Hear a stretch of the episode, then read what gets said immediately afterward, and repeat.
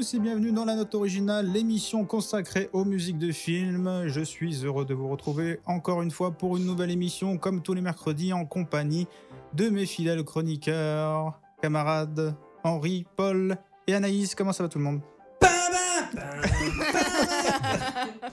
Ça fait un an que j'attends cette émission. Donc, un an. Profitez-en bien, c'est la dernière de Paul, parce qu'après, il n'en a plus rien à secouer. Alors attendez, on sait pas encore c'est quoi comme, euh, comme, euh, comme film aujourd'hui, on sait pas on sait pas de quoi on va traiter, même s'il y a un gros indice qui vient de... Si vous le connaissez, Un il y a un gros indice. Woman. Vous connaissez Jason Bourne? Bah c'est mieux. Voilà. Vous connaissez Mission Impossible? Bah c'est mieux. On te retrouve tout à l'heure, Paul, justement, pour les anecdotes du, du, du film, Henri pour l'analyse de cette BO, et dans quelques instants, Anaïs pour un synopsis et une biographie de cette BO. Alors, on va parler de quoi? Si vous l'avez pas encore deviné, on va parler aujourd'hui de James Bond, et pas n'importe quel film. Le premier de Daniel Craig, puisqu'aujourd'hui sort le dernier de Daniel Craig, dont on va parler aujourd'hui de Casino Royale. Et chronologiquement, le premier de la saga. Et le premier de cette saga, oui, effectivement. saga, et chronologiquement, ouais, c'est le- la toute première mission, en Puisqu'il fait. se place euh, avant Doctor No. Et bon, on rappellera que c'est un, que James Bond, c'est un- c'est une création euh, littéraire de Ian Fleming, qui était lui aussi euh, agent secret britannique. Donc euh, Casino Royale, hein, réalisé par Martin Campbell, qui avait déjà réalisé GoldenEye, et composé par David Arnold, qui est un compositeur qu'on connaît ici à la note originale parce qu'on l'a étudié pour Stargate à la porte des étoiles, et qui est aussi un inconditionnel de, de la saga euh, James Bond, puisqu'il avait fait... euh, alors Paul, les films, est-ce que tu peux nous les, les dire, les films? Euh, et ben GoldenEye c'est c'est euh, donc c'est à partir de Golden c'est Demain- juste après GoldenEye donc Demain ne c'est meurt euh, jamais. Demain ne meurt jamais, Le monde ne suffit pas, Meurt un Meurt autre un jour. autre jour, euh, Casino Royale. et je crois qu'il va Quantum faire of Solace. Solace. Exactement. Ouais, parce que Skyfall et Spectre c'est euh, Newman. Voilà. Exact. Donc, C'est ça. avant de- d'entendre un petit synopsis d'Anaïs, je propose bien sûr euh, d'écouter un premier extrait. Alors, euh, je, on va pas passer le, le thème tout de suite euh, de James Bond que vous connaissez. euh, Le thème parce de Monty que- Norman qui n'est pas de John Barry, rendons à. César ce qui est à César. Et donc du coup le thème, le thème iconique de James Bond pour la simple bonne raison qu'on veut suivre un petit peu le, le, cheminement chronologique du film, c'est-à-dire que James Bond n'est pas encore James Bond, c'est encore un jeune agent du MI6. Je me dis que ça pourrait être intéressant en fait de mêler, de faire un petit mélange sur ce premier extrait de Mhm. deux titres. Et notamment le African Rundown, donc la première, une des premières scènes d'action du film qui est vraiment, ah, qui est vraiment dingue en termes d'action, en termes de rythme, et qui, qui, qui voilà, c'est une des meilleures séquences d'action du, du Oui, film oui. et City of Lovers euh, qui, qui arrive euh, qui arrive après euh, après euh, dans, dans le film euh, où il se trouve à Venise. Donc entre Madagascar et Venise, on s'immerge ensemble dans une mission à la fois bestiale et romantique, typique d'un des meilleurs films de la saga James Bond.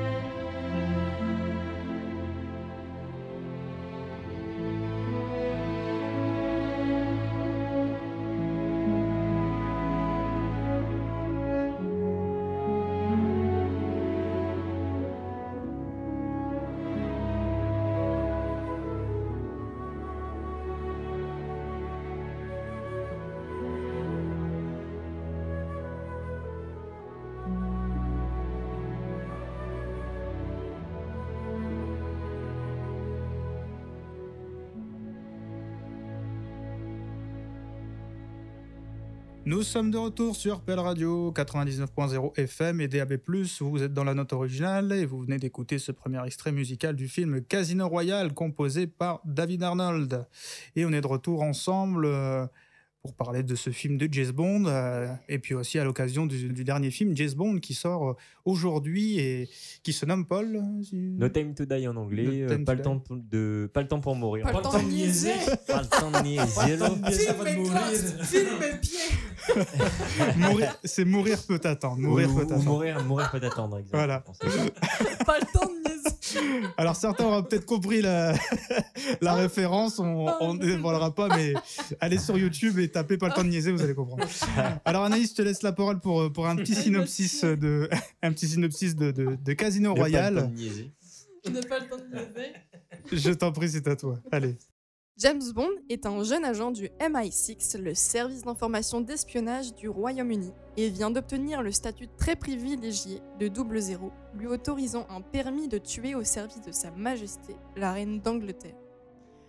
Charisme, élégance, intelligence, force physique et assurance, l'agent 007 a déjà toutes des caractéristiques qu'on lui connaît, mais son arrogance et sa fougue lui attirent des ennuis de sa direction du MI6.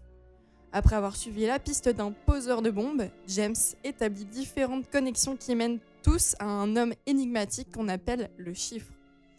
Cet homme d'affaires redoutable fait affaire avec le monde du terrorisme international qui finance avec de grandes parties de poker dont il ressort toujours gagnant. Pour contrer son plan, 007 se fait passer pour un riche homme d'affaires qui souhaite participer au tournoi de poker organisé et tenter de battre le chiffre au Casino Royal de Monténégro. Une jeune femme du nom de Vesper Lind ac- l'accompagne afin de veiller à ce que le l'agent 007 prenne soin de l'argent du gouvernement britannique qui lui sert de mise. Confiant, James Bond suit son plan comme prévu, mais après un verre de martini, la mission est sur le point d'échouer. Eh ouais, ouais, ça peut être, c'est, ça peut être, ça peut être comme ça qu'on peut, qu'on peut analyser le film, parce Ouais, ouais. qu'effectivement, ce que j'apprécie dans Casino Royale, c'est, c'est la manière dont, dont ils ont exploité le scénario. On pourrait voir vraiment le film comme plusieurs en fait euh, scènes, séquences chapitres. différentes. Il y a vraiment, le- les chapitres sont vraiment différents. Le là. livre, parce que moi j'ai lu le roman, qui est du coup le premier Ouais. roman de Ian Fleming. Ouais. Le livre est vraiment comme ça. Il est vraiment chapitré en, en trois trois gros parties. chapitres. Mm. D'accord. On a un premier chapitre qui va mener jusqu'au chiffre. Un Ouais, second voilà. chapitre qui va être l'affrontement face au chiffre. Ouais. Et un troisième chapitre qui va être l'après-affrontement. L'après-affrontement, ouais. Voilà, qui va plus se concentrer sur euh, James Bond et Vesperling. Mm. Donc euh, très bon film. Alors qu'est-ce que vous en pensez? Vous êtes fan de, de Ouais. ce- ce- cet opus? Eh ben, moi, je voulais juste préciser que du coup, si Vesper l'accompagne, c'est pour surveiller l'argent, mais c'est surtout pour vérifier que Bond ne finance pas le terrorisme, puisque Oui. c'est une mise de 15 millions d'euros par, euh, Joueur. par joueur. Mhm. Donc ça, ça voudrait dire que si Bond perd, il finance à hauteur de C'est 15 ça. millions d'euros le terrorisme euh, international. Ouais. Ce qui est quand même très problématique. D'ailleurs, euh, dans le film, euh, ça, ça me bute, hein, parce que euh, la, la CIA, ça ne les gêne pas du tout. hein. Le mec de la CIA mise n'importe C'est comment, clair. perd tout son argent, et bon, c'est pas grave, hein, après tout. Apparemment, euh, Paul n'aime pas trop le film, du coup. Donc, euh, Du coup, mais ouais, autrement, non. Moi, j'aime énormément le, à titre personnel, j'aime énormément le film. C'est un très bon reboot de la saga qui vient à un moment où c'était né- ouais, c'était nécessaire. hein. Franchement, c'était né- nécessaire. nécessaire tout simplement parce que, euh, qu'on le veuille ou non, hein, le- le- les, les films qui avaient été faits avec Pierce Brosnan, même Les si deux derniers étaient moyens, mais, même, mais même si tu prends l'arc complet avec, euh, avec euh, Brosnan, euh, même si ça se veut un peu plus high-tech, ça reste des films qui sont embourbés dans Oui. le côté très dandy en fait. qui était déjà hérité de bah, finalement plus de Roger Moore même que de, que de Sean Connery. hein. Mais Brosnan, euh, Brosnan était déjà un ami proche de Roger Moore et était aidé sur les tournages par Roger Moore qui venait régulièrement le conseiller et ne s'est jamais caché euh, de s'inspirer de Roger Moore. Et- Alors, Et en plus, il était censé de toute façon déjà, euh, déjà arriver sur, le, sur la saga des Bonds oui, avant, tout, à, euh, tout à fait. avant euh, Timothy Dalton. Tout à fait. Mais du coup, non, euh, Ouais. moi je trouve que c'est un reboot très intéressant. Euh, alors, je suis pas forcément super content de tout ce qu'ils ont fait sur la saga Daniel- Craig, mais de toute façon, le reboot était absolument nécessaire. Et euh, je trouve que sur ce film, il est extrêmement bien fait. Et Ouais. euh, pour être un grand, grand fan de la saga, je mettrais Casino Royale dans mon top euh, 5. Top Ouais. 5, ouais. Ouais, top 5. Ouais, de je suis d'accord. hein, c'est un de mes films préférés, en tout cas, de la saga James Bond. Ouais, et euh, c'est celui que j'ai regardé le plus, que je connais le plus. sur 5. Et j'adore Anaïs, la- ouais. j'adore le début qui commence en noir et blanc. Oui, Ouais, Oui, exactement. C'est ouais. génial. J'ai adoré comment ils ont trouvé la subtilité, on spoilera pas, mais comment Ouais. ils ont trouvé la subtilité du gun barrel. Vous savez, le gun barrel, Ouais, c'est le, c'est le début de tous les James Bond. Où on voit, euh, c'est-à-dire ce, ce petit, ce petit rond qui passe où on voit James Bond, c'est le Canon de le canon, du canon Oui, du oui. flingue. voilà, canon du flingue de quelqu'un. Voilà. Autre petit Voilà, détail intéressant qui ne spoilera rien, mais euh, je ne dirai pas qui. À un moment, il y a un meurtre dans le film de James Bond. Mm, mm. Et lorsque James Bond va tuer son ennemi, son ennemi, en tombant, va rafler tout son bureau. Et en raflant son bureau, va renverser et briser une photo de famille. Et le film est plein de petites Subtilités. subtilités comme ça. Ou si tu fais pas gaffe à la scène, ouais. tu le vois pas. Et quand tu fais gaffe, tu te dis Ah oui, il a Ah, quand même détruit une famille en fait. Ouais, ouais. Mm. D'ailleurs, on voit euh, tout au long du film l'évolution. Le premier meurtre de James Bond, le film nous, nous fait comprendre que bah, il a bien galéré et c'était vraiment pas marrant quoi. Et à partir de celui-ci, il semble complètement détaché. Ce que je trouve drôle, c'est qu'à l'époque, tout le monde s'était extasié, enfin, faisait les louanges du film parce que, ah, d'un seul coup, c'est un James Bond plus humain et beaucoup plus nerveux et beaucoup machin. Tu te dis, ouais, mais les gars, c'est exactement les raisons pour lesquelles tout le monde a dit à chier Dalton, sur les euh, films de Timothy Tout à fait, Dalton. tout à fait. Revoyez les Timothy Dalton aujourd'hui. Évidemment. Et Mm. c'est un, justement, c'est un prêt Daniel Craig dans le Mm. traitement. Ouais. Parce que c'est un, le seul moment où on a un truc un, un petit peu comme ça, par exemple, dans la, dans la période euh, Pierce Brosnan, c'est dans Demain ne meurt jamais. Mm. Parce qu'il a un meurtre à un moment donné euh, dans le Oui, film. froid. Où là, où Oui, là c'est froid et c'est froid, par tout à fait. vengeance. Et euh, là, dans celui-là, en fait, c'est quasiment que, de, que basé sur des, sur des délires comme ça, en fait. Et du coup, les- Ouais, les, deux, exactement. je, trouve, je trouve très intéressant de mettre en parallèle les, euh, les euh, Timothy Dalton, qui étaient très bien en plus en James Bond, Oui, je, je les recommande euh, fortement. Et euh, le Daniel Craig, si ce n'est que Daniel Craig, pour le coup, était vraiment une toute nouvelle, nouvelle, nouvelle version, vraiment. Parce que Timothy Dalton avait une fusion entre les deux, en ce que allait de- entre ce qu'allait devenir justement Daniel Craig, mais également encore légèrement ce côté euh, dandy, mais avec un visage un peu plus acéré quand même, un truc comme ça. Mais- Pour, pour finir sur Timothy. Dalton, juste ce que je voulais dire, c'est que surtout ce qui a choqué les gens, c'est que ça faisait donc 12 ans, puisque Roger Moore euh, a été James Bond pendant 12 ans. Mm. Ça faisait 12 ans que les gens euh, allaient en salle avec leurs enfants parce que James Bond Ah, était ouais. devenu des comédies familiales. Ouais. Et il y a eu un gros phénomène, mais un truc réel. hein. C'est-à-dire que quand euh, Living Daylight est sorti, on ne l'a pas présenté comme un James Bond différent. Et beaucoup de gens y sont allés avec leurs enfants et ont vu la première scène à Gibraltar où il y a euh, deux meurtres de sang-froid. Et en fait, il y a eu énormément de gens qui sont partis au bout de 20 minutes. Ouais. Parce qu'ils ont ramassé leur gosse et ciao. Ouais, et en plus, ils ont, ils ont dû tirer la gueule avec euh, Permis de tuer, qui est, plus, qui est encore plus Les- sec au Mais bah, violence, c- hein. ces gens-là ne sont pas allés voir Permis de tuer et les gens qui étaient allés voir Living Daylight ont à l'époque unanimement trouvé que le film était trop violent, trop noir, trop truc, trop machin. Et quand ils sont allés voir, euh, quand ils sont allés voir Permis de tuer, euh, ça, ça a mis un gros coup à la saga. Mhm. Aujourd'hui, vous ressortez ces deux films en 2021, euh, je peux vous dire que le succès est différent. hein. Mais du Donc, coup, oui, pour revenir à Casino Royale, Casino. euh, moi je trouvais effectivement le film très intéressant dans sa gestion, qui était refait également par Martin Campbell, parce que comme c'était lui qui avait déjà relancé un petit peu l'intérêt et l'engouement autour de James Bond avec euh, GoldenEye. Moi, autant GoldenEye, j'ai beaucoup de réserves quand même dessus. Oui, Autant. Cas- Casino Royale, je trouve qu'il y avait, il y avait un truc dans le traitement du personnage. Puis forcément, on va pas trop en dévoiler, mais c'était surtout euh, très intéressant d'avoir enfin un, euh, un personnage féminin qui avait une importance réelle et Ouais. euh, sur le long terme en fait dans le film, qui n'était pas uniquement là comme un faire valoir Mhm, et qui en plus est euh, sublimement interprété par Eva Green dans le film. mhm.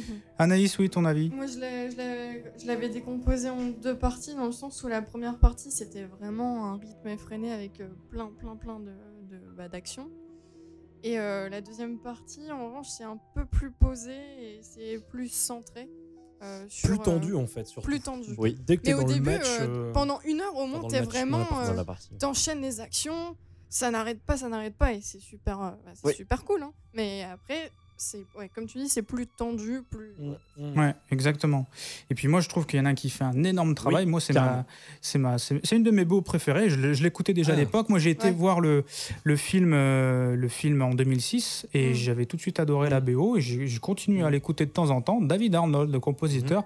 Moi, je trouve que déjà en, en bon fidèle. euh, euh, comment dire, euh, fidèle compositeur et en même temps, euh, il suit bien après en fait ce que ce qu'a pu faire euh, John Barry en Mhm. fait sur les pro- sur les précédents en fait films James Bond. Pour revenir sur Da- David Arnold, Anaïs, je, te, je te laisse la Une parole biographie. pour, pour une petite biographie. Voilà. Alors, on en avait déjà parlé aussi, David Arnold. Oui, sur Stargate. Voilà, donc du coup, Donc pour ce qui est de David Arnold, euh, il commence sa carrière en Et com- Woody, pardon. je suis vraiment désolé. Recommence. pour ce qui est de David Arnold, il commence sa carrière en composant des musiques pour la télévision et des documentaires. Il fait même des essais avec The Clash ou The Waterboys, sans succès malheureusement. Et en 1993, il collabore avec Björk pour le titre Play Dead qui figure sur la bande originale de The Young Americans de Danny Cannon. En 1994, il est choisi par Roland Emmerich pour écrire et diriger la musique de Stargate, La Porte des Étoiles. À l'instar de Maurice Jarre pour Laurence d'Arabie, Arnold compose une mélodie épique et majestueuse qui évoque les grandes étendues désertiques et l'univers mythologique égyptien. Euh, son travail sur Stargate marque réellement son entrée à Hollywood, d'ailleurs. Et en 1996 et 1998, il collabore de nouveau avec Emmerich sur Inde- Independence Day et Godzilla.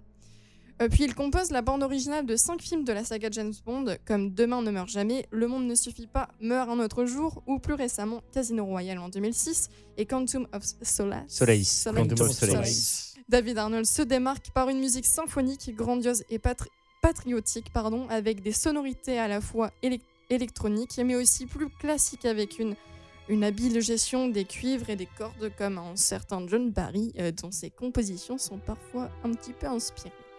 Ah Ouais, bah, c'est c'est le, spirituel. Ouais, voilà. Ouais, c'est ça. hein. non, non, et puis David Arnold, euh, moi, super BO. Moi, je trouve qu'il y, a- Ouais. il y a une variété Ouais, elle est aussi très qui, chouette, elle est très chouette. qui, a- qui est assez cool euh, dans les cordes. Dans...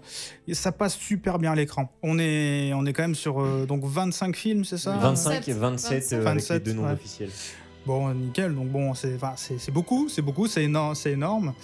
Euh, et puis bon, bah, bah, en tout cas, je voilà, il y, a- il y a un débat, c'est 25, 26, Non, bon, ok, 28. 28, Parce qu'il y a d'accord, trois épisodes non officiels. d'accord. Bon. Je m'appelle Henri, avant- je sais tout. Il dit ça parce qu'il est dégoûté, il sait pas calculer. Oh là là.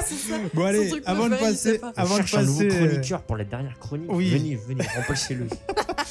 allez, avant de passer aux anecdotes de Paul et à l'analyse d'Henri justement, le chien et le chat de l'émission, euh, on va s'écouter un second extrait et bien sûr, on ne peut ne pas ne vous mettre euh, le thème donc culte de James Bond, iconique. Donc le titre s'appelle The Names Bond James Bond, dont David Arnold reprend avec brio ce thème iconique de l'agent 007. Donc vodka, martini, costume noir et blanc. Aura charismatique et Walter PP 9 mm à la main, il ne manque plus qu'une musique, la musique du célèbre espion de Sa Majesté, Bond, James Bond.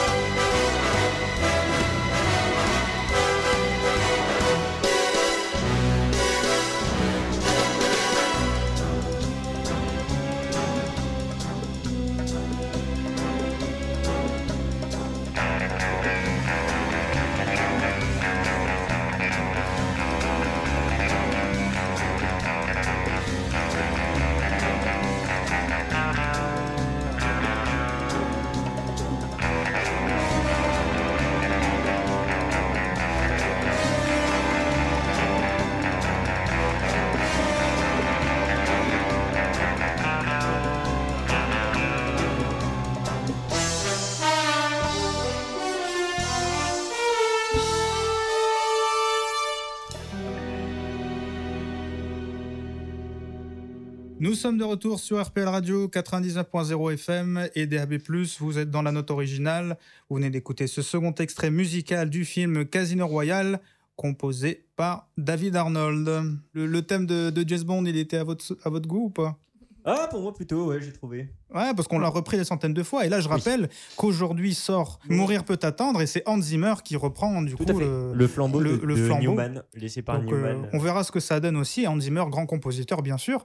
Alors, est-ce qu'il fera le poids? Parce que c'est très spécifique. hein, les musiques James Bond, euh, enfin, Henri va nous, va, nous, va nous- va nous expliquer ça en détail tout à l'heure. On passe aux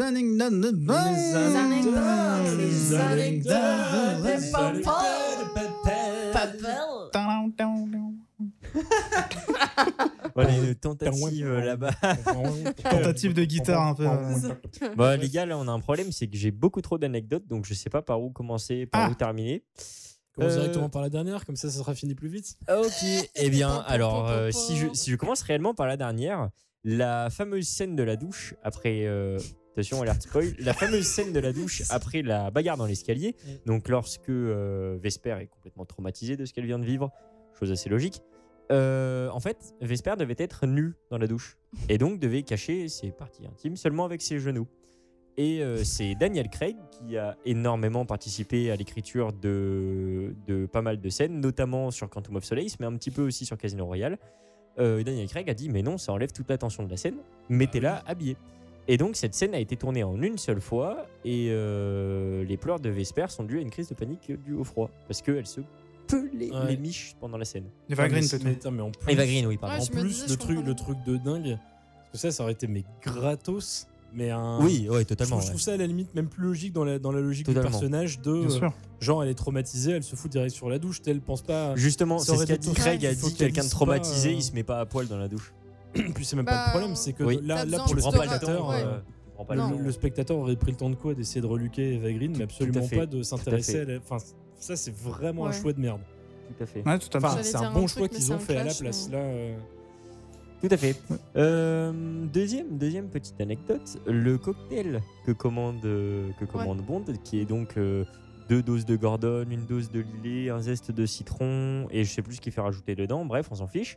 C'est en fait un cocktail qui est tiré directement du roman Casino Royale qu'a inventé Ian Fleming, puisque Ian Fleming était un barman passionné. ah, Et donc, il a inventé plusieurs cocktails. Donc, le Cool. Vesper, le Vesper White, qui se fait avec. euh, je sais plus avec quoi il remplace le Martini. Je crois qu'il le remplace avec de la vodka. Il met vodka, gin et autre chose. Enfin, bref. euh, Donc, Ah. c'est donc euh, un cocktail inventé par le créateur de James Bond. Ensuite, qu'est-ce que je peux rajouter? Bah, con- Continuons sur le roman, justement. Dans le roman, euh, alerte spoil gigantesque, si vous n'avez pas vu le film, avancez de genre 30 secondes. Donc bouchez-vous les oreilles. ou bouchez-vous les oreilles. Attention, 5, 4, 3, 2, 1. Euh, Vesper, qui dans le film trahit Bond en rapportant l'argent au Spectre, puisque du coup c'est le Spectre qui n'est pas évoqué là, puisqu'il n'avait plus les droits de l'appeler Spectre, mais c'est le Spectre.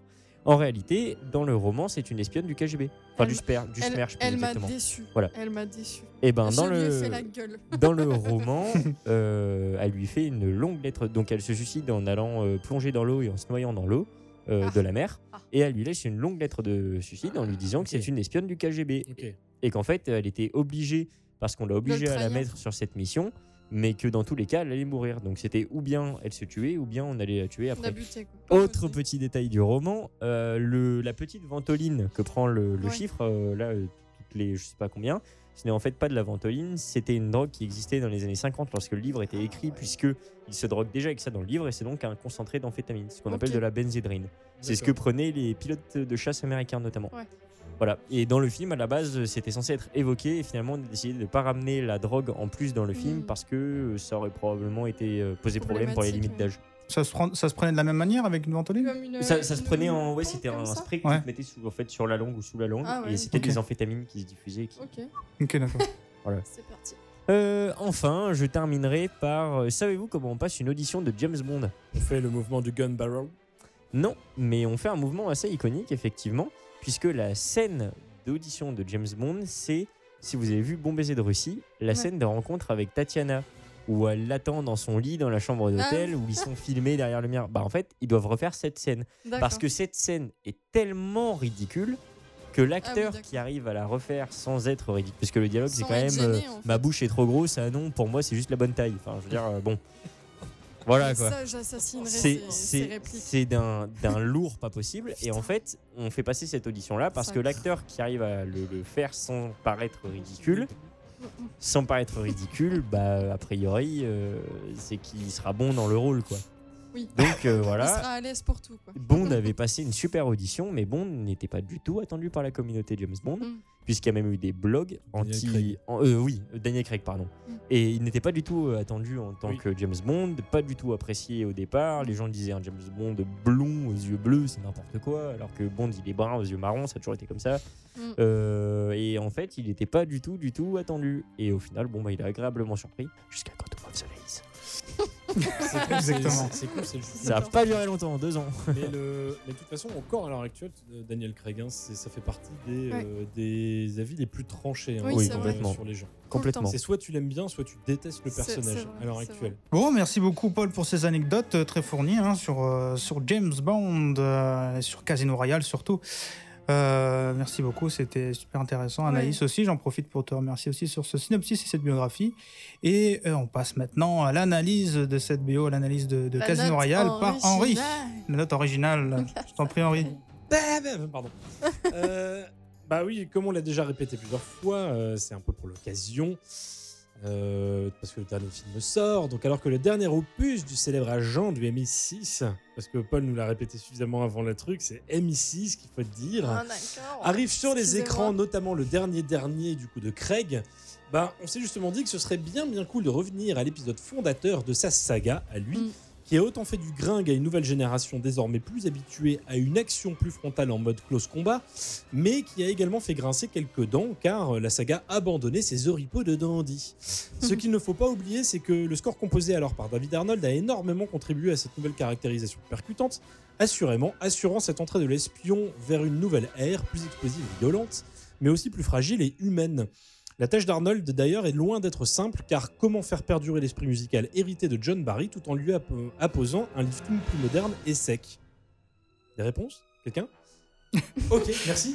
Bah, exactement comme je viens de le dire, à savoir faire complètement perdurer les codes mis en place plusieurs décennies auparavant par Barry, à savoir une certaine classe nonchalante mais intrigante dans le sens danger potentiel, rendue par le célèbre motif des basses jouées par les cordes langoureuses et séductrices tout d'abord, puis savoir foncer dans l'action brutalement imposante, hors norme comme les aptitudes de l'espion, fraîchement classé 0-0, ou ici, une fois de plus, l'écriture d'Arnold rehaussée par l'incroyable travail d'orchestration de Nicolas Dodd placarde totalement l'auditeur à son siège.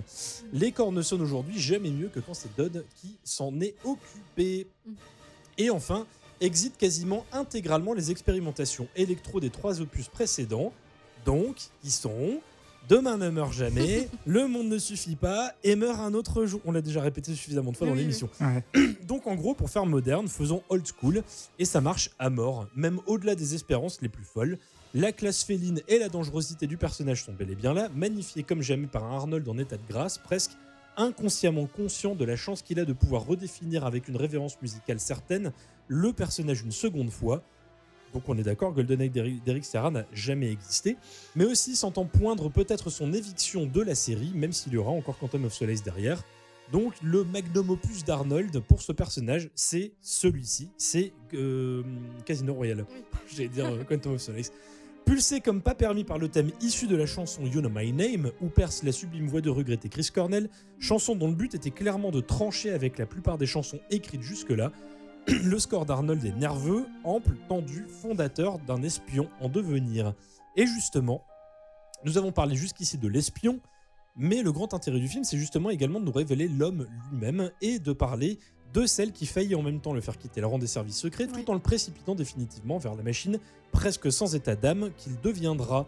Une facette musicale bien plus fragile et mélancolique, retranscrite au travers du thème sensible, intimiste, presque douloureux de Vesper Lind. D'emblée, ce thème aux couleurs bariennes en diable annonce une passion amoureuse enflammée, mais pourtant vouée au drame de par les actions tragiques, des circonvolutions, des mouvements de cordes, rejoignant un piano introspectif menant la mélodie au départ. Emmenant donc cet opus dans des contrées émotionnelles inattendues, voire inédites dans ses proportions dans la saga, Casino Royale s'avère une sorte de chant du cygne en amont pour Arnold qui livre une partition tantôt bouleversante, tantôt fracassante, révélant une facette du personnage de Fleming bien trop peu exploitée dans la saga et où les saillies émotives ne sont pas ici, une fois n'est pas coutume, utilisées pour démontrer le sex appeal irrésistible du personnage, mais bien au contraire pour en révéler les aspects les plus fragiles et sensibles.